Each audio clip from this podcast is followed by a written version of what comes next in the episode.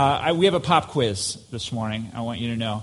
So I'm going to test your your knowledge on some things. It may be a little easier than you expect it to be, though. So I'm going to ask. I'm going to uh, ask some pretty general questions. I, I, don't, I don't think these answers are too difficult. So.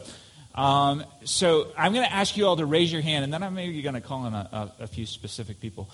So raise your hand if you would like to be able to describe yourself as joyful. Raise your hand. Good. All right. Good job. Good answer. Very good. All right. So raise your hand if you would like to be able to describe yourself as content. Raise your hand. Okay. If not, I mean, I guess you don't have to. But okay. All right. So, uh, so uh, uh, Pastor Don, Pastor Don, would you like to be able to describe yourself as at peace?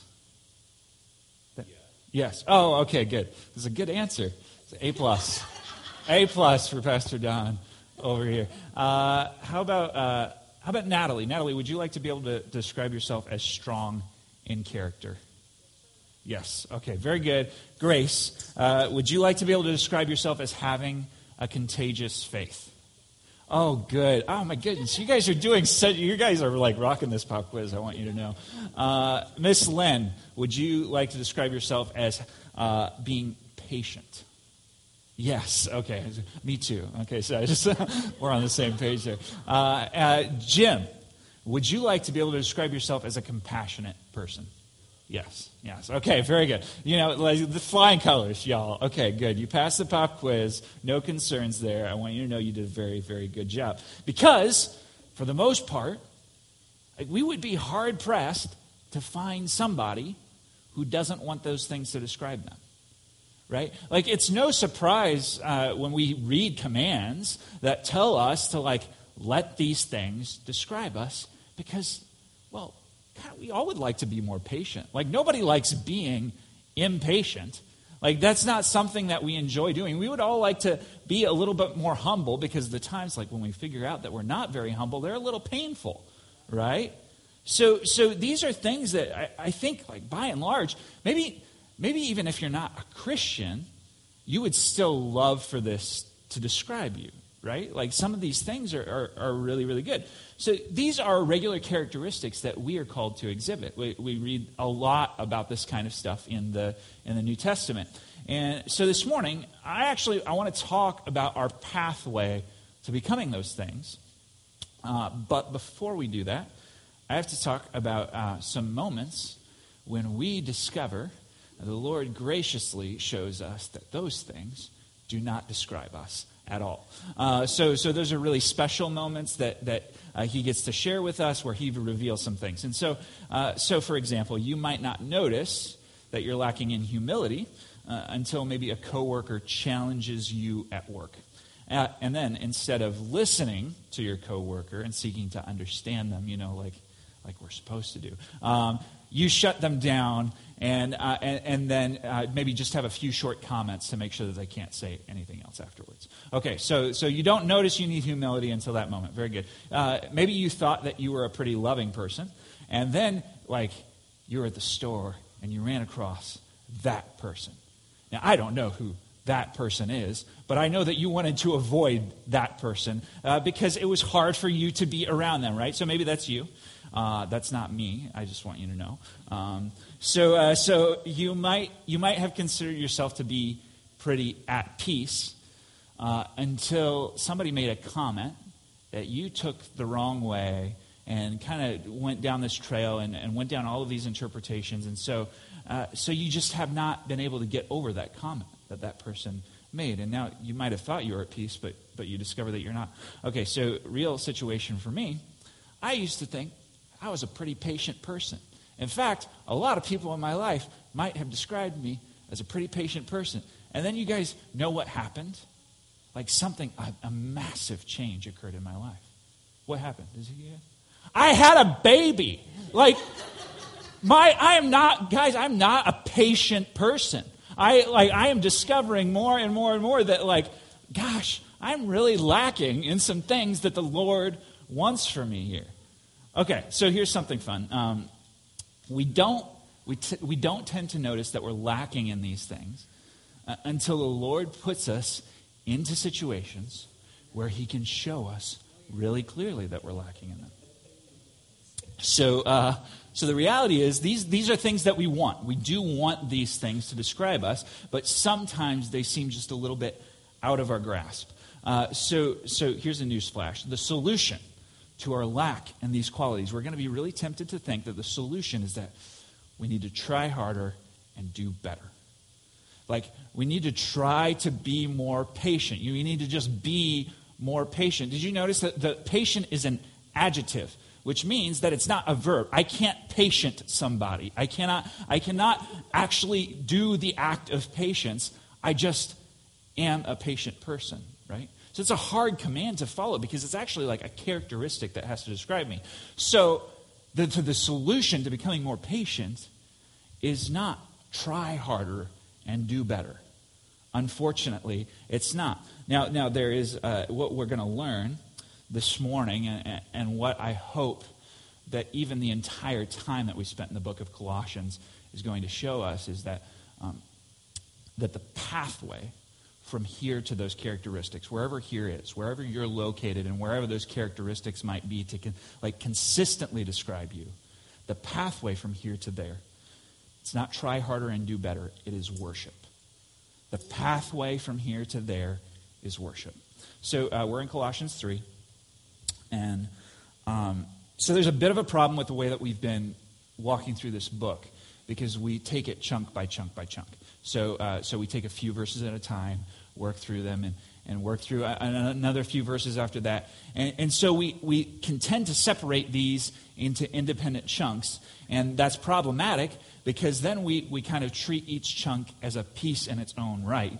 Um, and, and then what happens is that we don't understand necessarily the context that goes in to each passage. So even the passage that we're going to read this morning, it, it, involves a lot of commands and a lot of characteristics. And if we if we just took this passage independently, we would miss the whole point, the whole way that the, these characteristics actually come to describe us. Because what we have before this point is uh, two and a half whole chapters describing to us who Jesus is and who we were. Where uh, Paul has been writing about this stuff, and now he's going to tell us the kinds of characteristics that should describe us. And so the chunk of scripture that we're dealing with is so utterly reliant on the previous context that we can't hope uh, to, to understand this text. We can't hope to be what this text is calling us to be without being shaped by everything that Paul has written up to this point.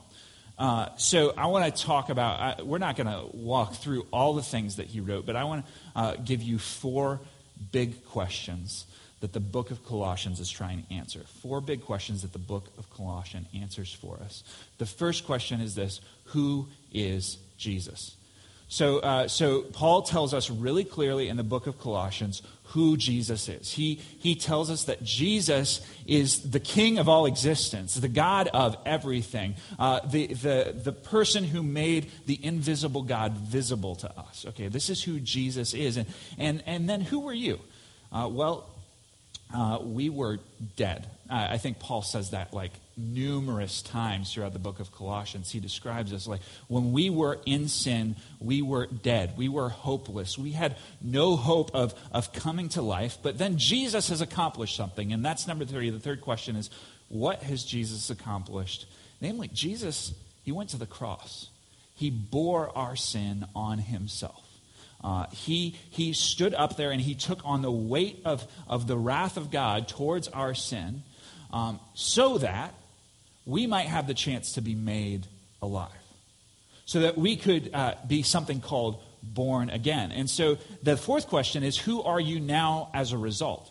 Well, as a result, when God looks at us, he, he doesn't see the old us, the dead us, but when we place our trust in Jesus, what he sees is he sees Jesus' perfection upon us. He sees that we are righteous and holy and blameless. Like this is the, these are the kind of people that we are. And this is such a tremendous privilege that we have to know and walk with Jesus because we actually have the favor of God upon us.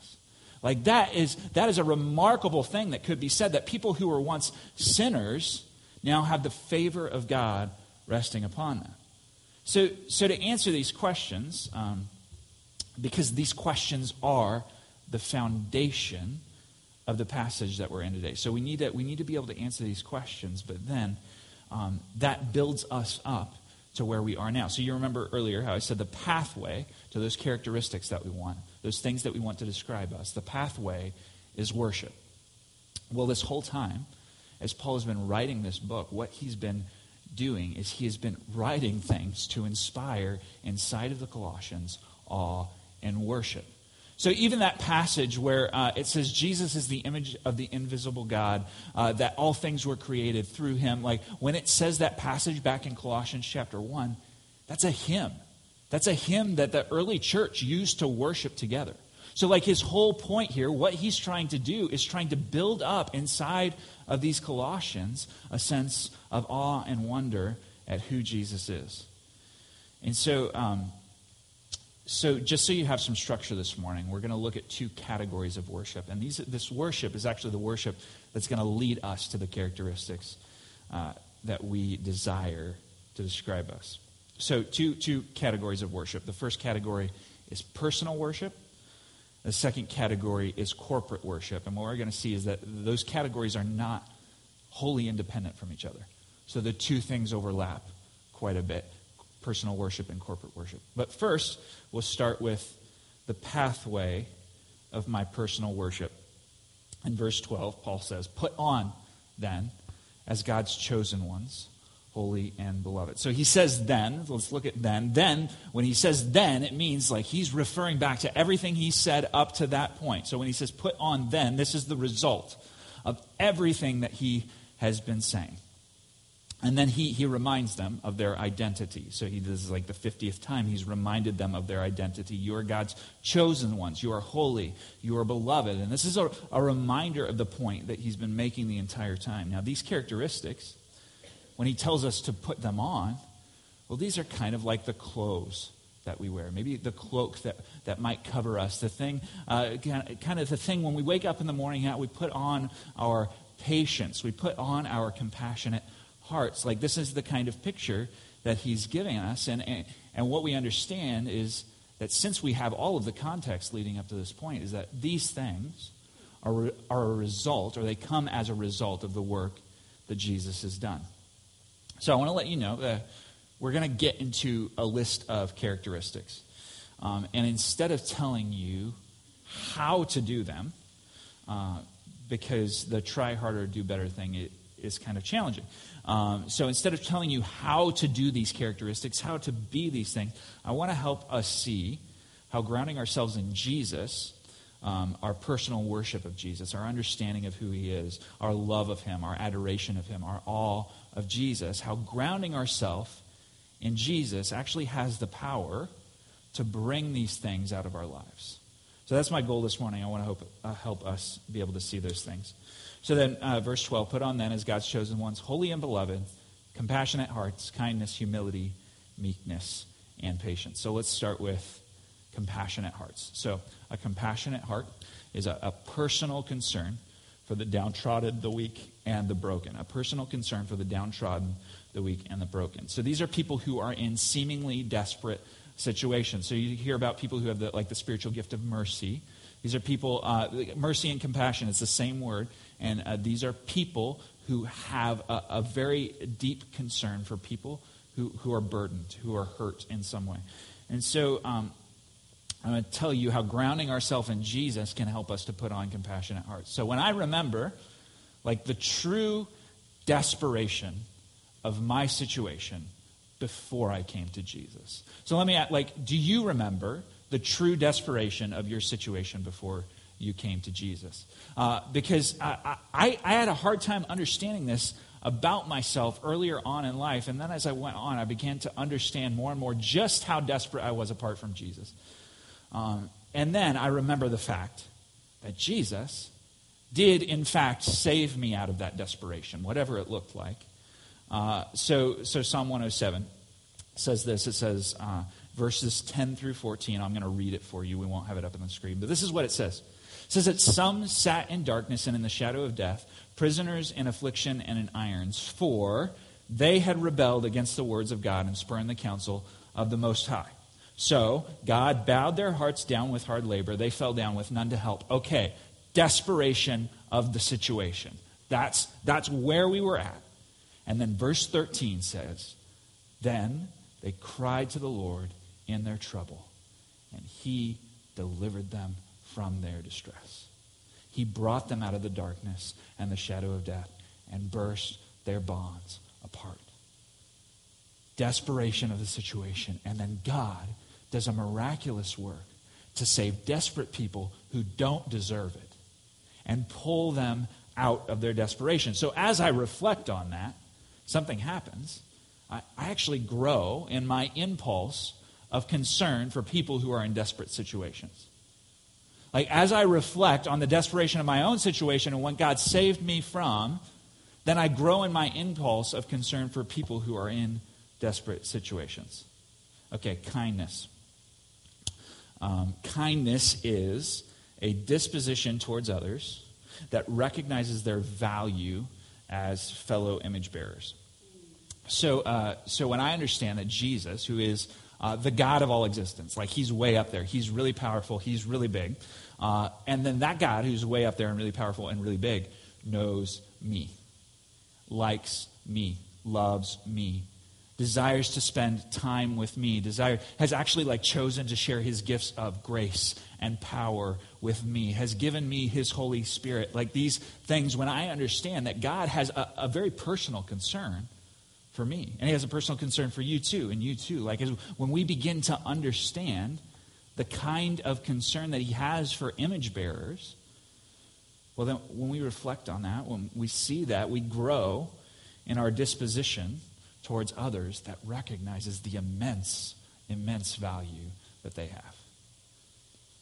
Okay, uh, that's kindness. Humility.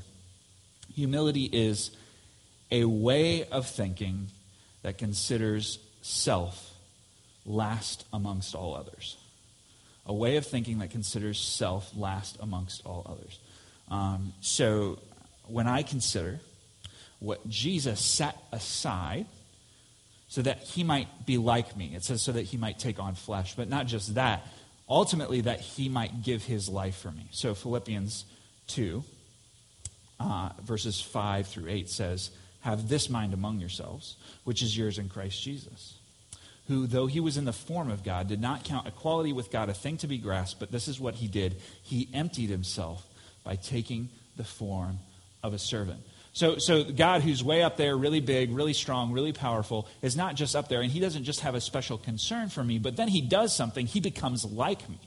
He sets aside His power for a period of time. He, he, he, and He comes and He becomes like me. And being ha- found in human form, this is what it says it says that He humbled Himself by becoming obedient to the point of death, even death on a cross.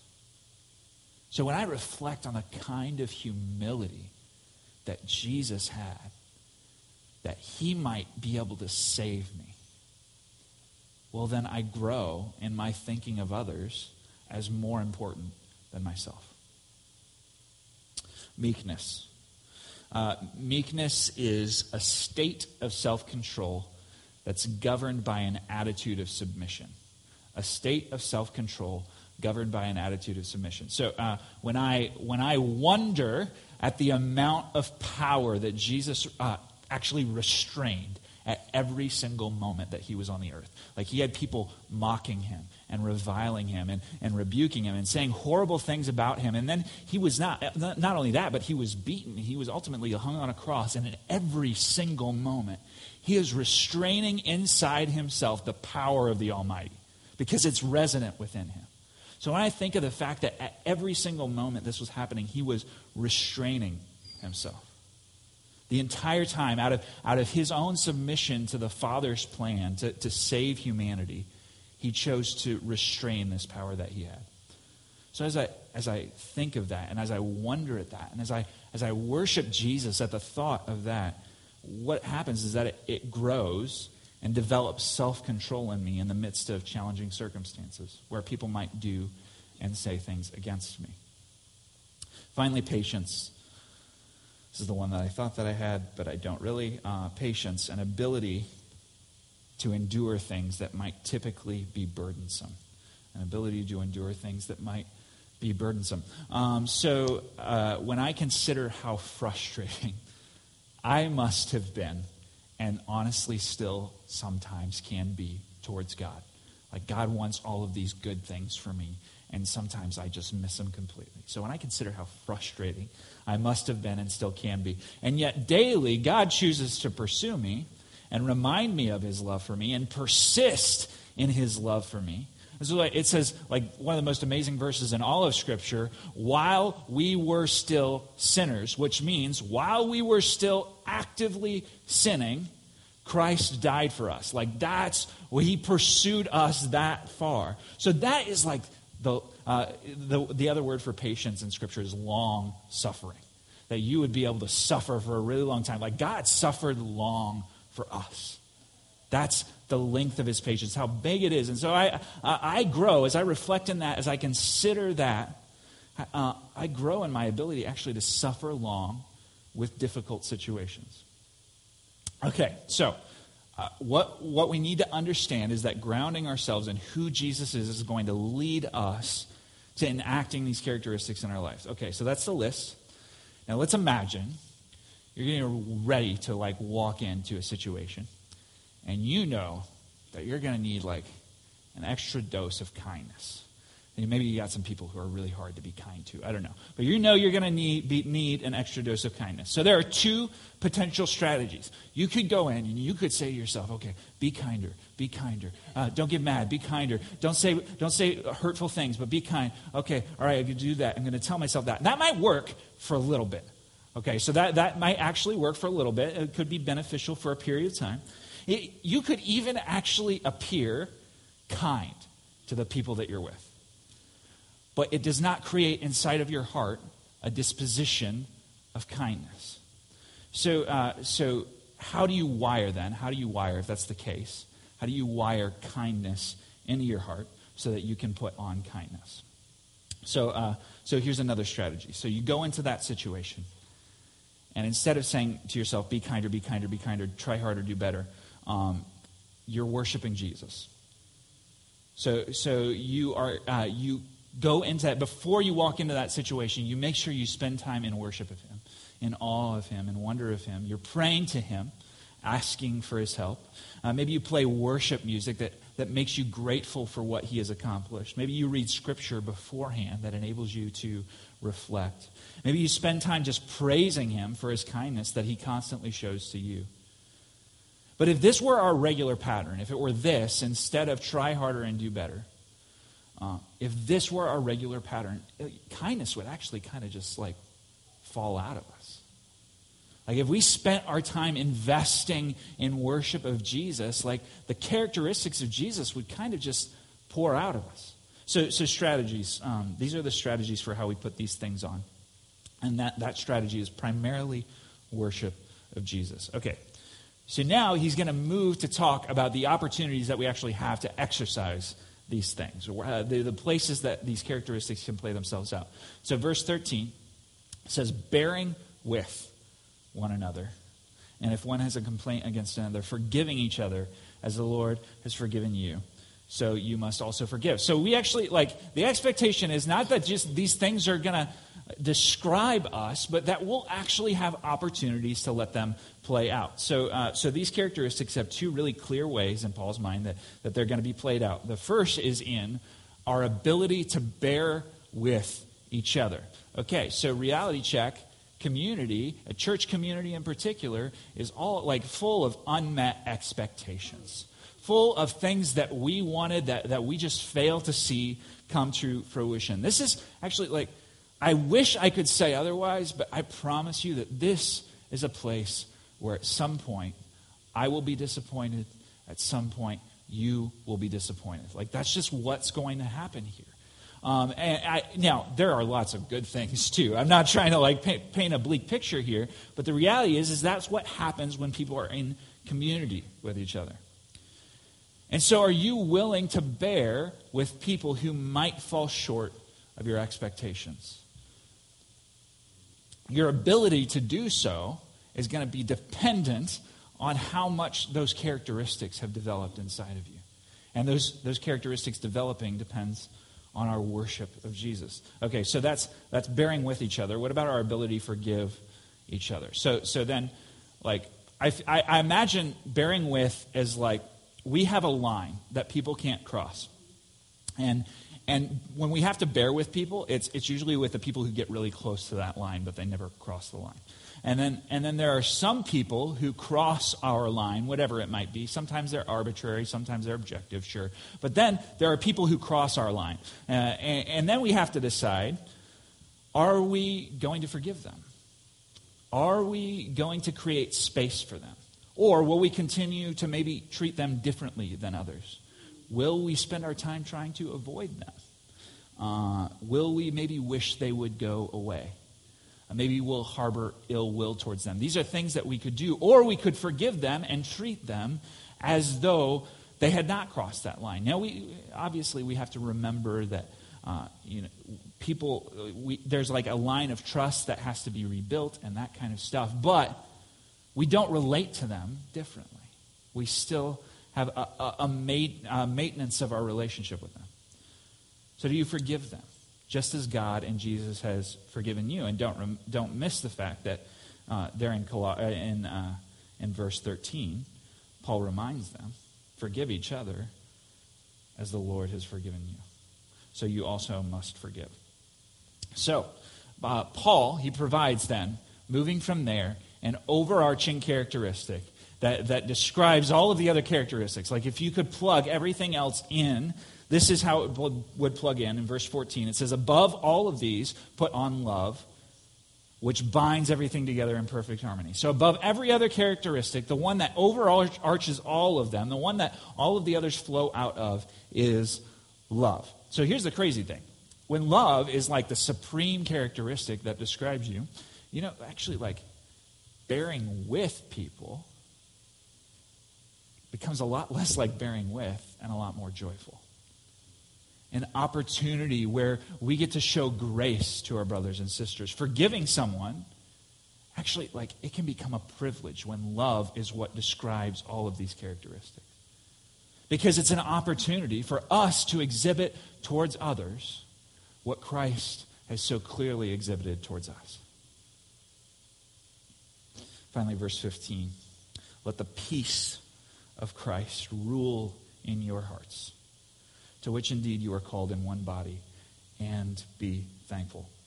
Um, so when it talks about ruling, says the peace of Christ needs to rule in your heart. There's like one other place in the book that the word is used. And it takes us back to chapter 2. Chapter 2, verse 18. This is what it says. It says, Let no one disqualify you.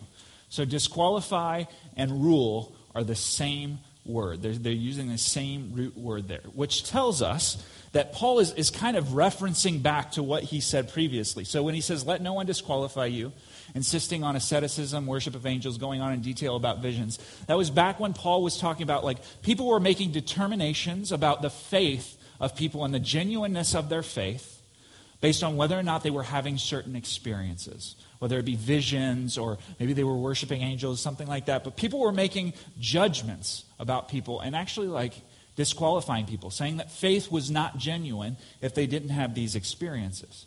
And so when Paul takes us back to that word, what he's saying is instead of letting people judge you, based on whether or not you've had certain experiences or based on whether or not you conform, conform to the, the certain standards of behavior in the Jewish tradition, um, uh, whether, whether or not like you, those things describe you, he's saying you can let people judge you based on that, or you can let the peace of Christ be what judges your heart. So, what is the peace of Christ? The peace of Christ is our security in Christ what Christ has accomplished. And that's his whole point this whole time. He's saying, don't let those things describe your identity. Your identity is in Jesus. So let your security be in Jesus. Let, let, uh, let what Jesus has done be what judges your heart, be what rules your heart, that you might be at peace. So instead of letting your heart be unsettled, by the fact that you don't meet certain expectations, that you don't look as good as that person, or you don't, uh, you don't handle things in quite the same way. Instead of letting that be what determines the position of your heart. Let your heart be settled in Jesus. The Jesus who has paid for your sin in full on the cross, who has risen from the dead. Let your peace be in Jesus. And at the end of verse 15, Paul finally says, Be thankful. It says the culmination of your personal worship. As you look at Jesus with awe and wonder, let gratefulness, thankfulness be what describes you. Okay, so that's our personal worship. And as we worship, we want to be able to put on these characteristics. Okay, so I, before we move any further, there's one massive thing I think that we need to notice, and it's that Paul fully expects that the primary place where these characteristics are going to play out is in Christian community. That's his full expectation. Like these are the this is the place, this church is the place where we get to exercise these characteristics. You know, we live in an incredibly individualistic culture so that we tend to think we can separate our personal worship from being a part of the church. But the place, the place where our, our personal worship is most fully realized, fully carried out, is within the church community that has been bought and redeemed by Jesus. So that's, that's, that's where our personal worship, that's how it plays out. That's the place where we get to practice and exercise and figure out what it looks like to worship Jesus in such a way that these, these characteristics start to pour out of us. Okay, so that's personal worship. And then Paul transitions um, from personal worship to corporate worship.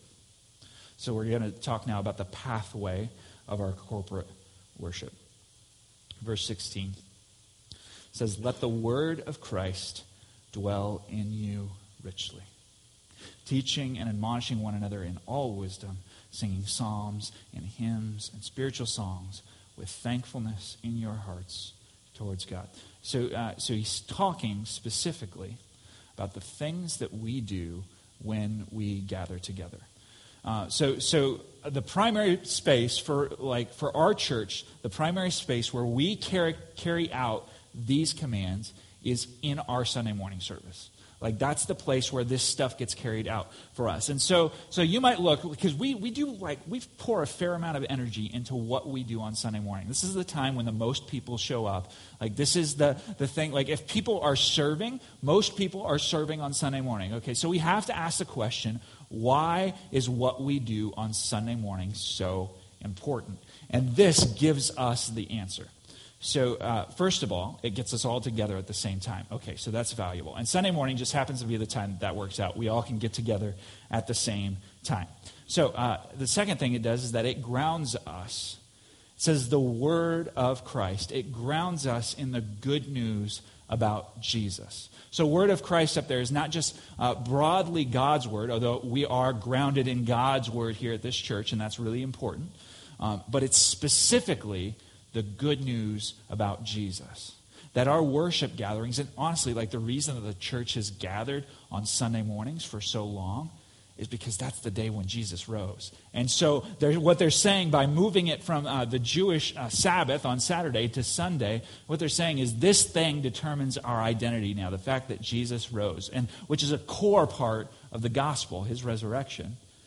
And so even on the day, they're letting the word, the day that they chose together, they're letting the, the good news about Jesus um, ground them together. But uh, so, so that's, um, that's the next piece of our worship gathering. A third a reason why it is so important that we would worship together is this it helps us to grow in a common understanding of God's word. So that's the teaching part where we are taught, where we understand together, where we grow in our, our learning together, so that we can better look at what it, what it looks like for, for us to glorify God and obey God as a body.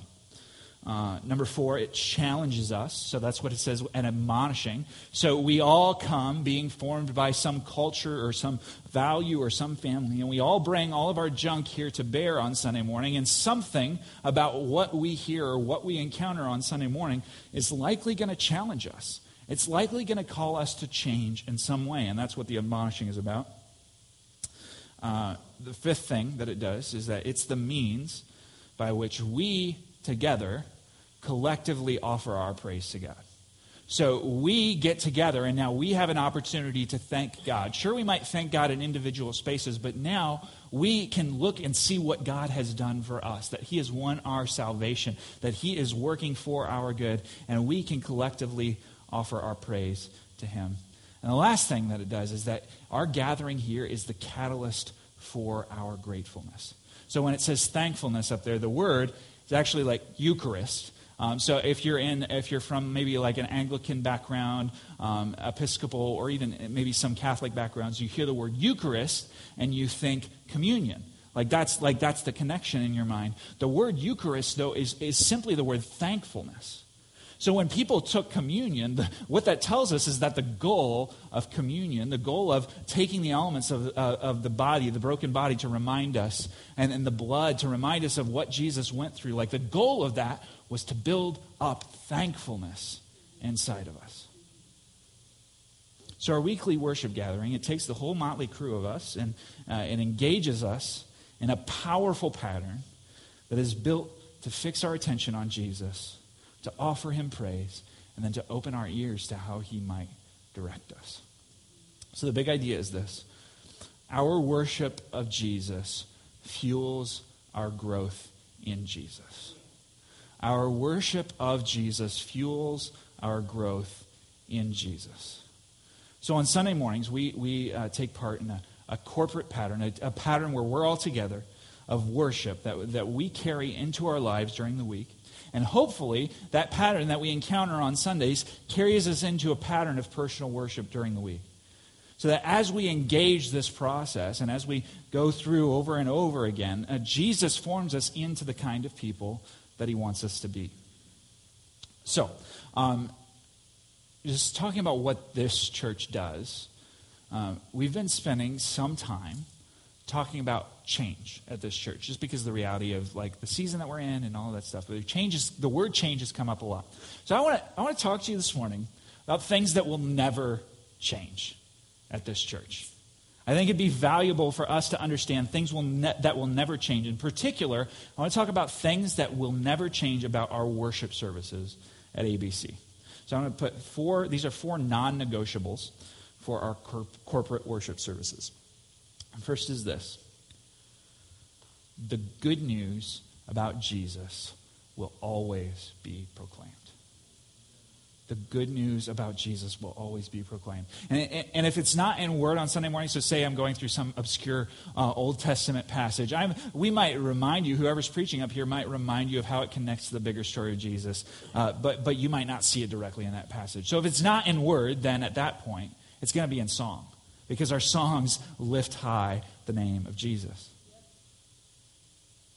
Uh, the second thing, actually, uh, before I, I, want to tell you a story about this. So, um, I uh, when I uh, I was a part of a church plant, and then that church plant cl- closed down when I was in college, and then uh, and so I had to find a new church, and so uh, I spent it was I, pro- I spent like a month, two months trying to find a new church, trying to figure out the place that I'm going to go, and um, when I would go to the churches, they would be, you know, evangelical churches, you know, like churches that are uh, about the Bible, about proclaiming who, uh, who Christ is, right? So I would go and I would sit through the whole worship service and I wouldn't hear anything about Jesus.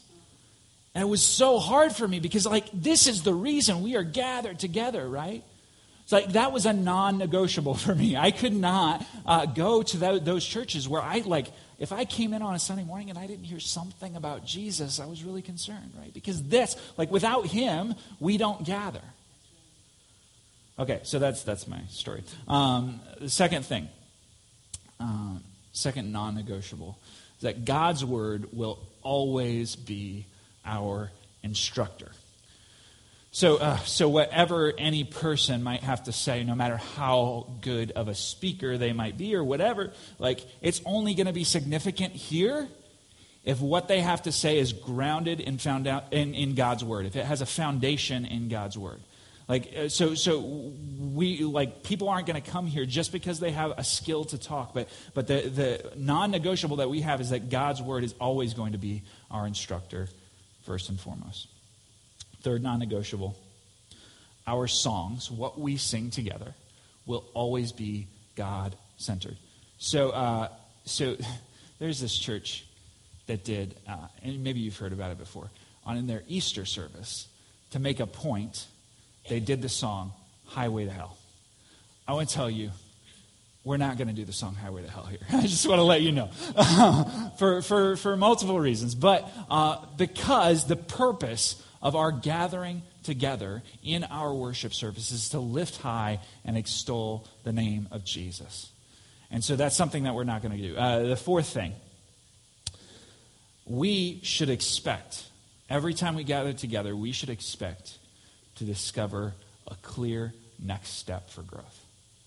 We should expect to discover a clear next step for growth. So this is actually like when I preach, this is why I always do a so what. So that like I haven't talked for uh, uh, so I haven't talked for like some period of time, and then uh, and then you walk out of here, and uh, and you don't have anything to go home with, right? Like I want to make sure that that it's really clear in your head. Okay, when I go home, like this is how uh, faith. This is what faithfulness looks like. I want to make sure that we always know what a next step for growth looks like. Okay, so uh, Paul finishes his his section about worship. And then uh, he goes to verse 17. This is what he says. He says, Whatever you do, in word or deed, do everything in the name of the Lord Jesus, giving thanks to God the Father through him. So, we are a Jesus people. This is a Jesus church. And as Jesus' church, we need to have our hearts constantly fixed on him so that we might practice gratefulness to God, so that he might use our wor- worship to actually shape us into the kind of people that He desires us to be. Okay, so what? First, uh, do you have regular patterns and practices uh, in place that will enable you to let the peace of Christ rule in your heart? So, do you have regular patterns and practices that let the peace of Christ rule in your heart? And you might have a, a, a, this is so worshiping with us corporately together here. That is definitely, um, if you're here this morning, then yeah, like that's a that's a regular pattern in practice. Um, and then beyond that, so so everybody might you might answer yes to that, or yeah, I wish I had more, or something like that. Um, so I'm going to actually challenge everybody, whether or not um, you would answer yes to that question. And I challenge everybody on number two. What is one more practice? That you could initiate that would push you more towards awe and wonder of Jesus? What's one more practice? So uh, I'll give you some strategies, and then uh, we'll we'll talk at the end. So uh, so maybe you could set an alarm on your phone. Um, maybe you set it around lunch, and that's going to remind you. Okay, it's time for me to pray through a psalm right now. Uh, there's something called the YouVersion Bible app. If you look it up on your phone, if you're an app person, that like that actually is really customizable to send you reminders at different times and help you um, get you in the Word. Uh, maybe you might take 10 minutes at the end of each day and um, offer thanks, reflect on your day, offer thanks to God, and see how He has been faithful to you. Uh, maybe you're going to listen to something encouraging in the car uh, something, something that's going to help to ground your faith in Jesus. Uh, maybe you'll pick a different verse each day. Uh, and you could do this. You could pick a verse for the day. That, and then you're going to just take that verse and you're going to chew on it the whole day. And you're going to set reminders to say, okay, remember that verse. Think on that verse. Reflect on that verse. Um, what does it tell me about who God is? What does it tell me about myself?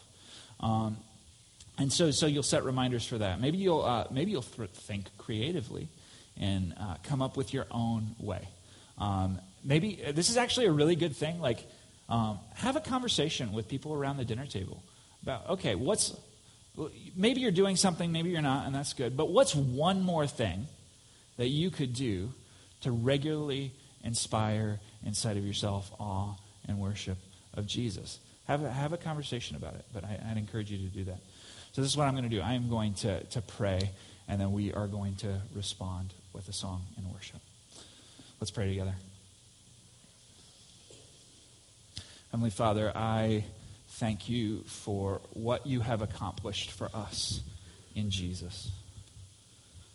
Lord, I thank you that we Lord, we were not left to our own devices, though we were in a desperate situation. You pulled us out of the desperation of our situation. Lord, that you, you called us to something good and right. Lord, I thank you that you saw us, that you know us. And Lord, I pray that, that we would be drawn, our hearts would be drawn more and more to awe and wonder of who you are. And that as, as that happens, Lord, that, that these characteristics that are sometimes so hard to have, Lord, that they would just start to fall out of us. Lord, that people would see these things falling out of us and they would glorify our Father in heaven. Lord, this is a work that only you can do. And so we, we pray that you would just move us more and more towards awe and worship of you even in our, our daily lives. We pray all of this in Jesus' name. Amen.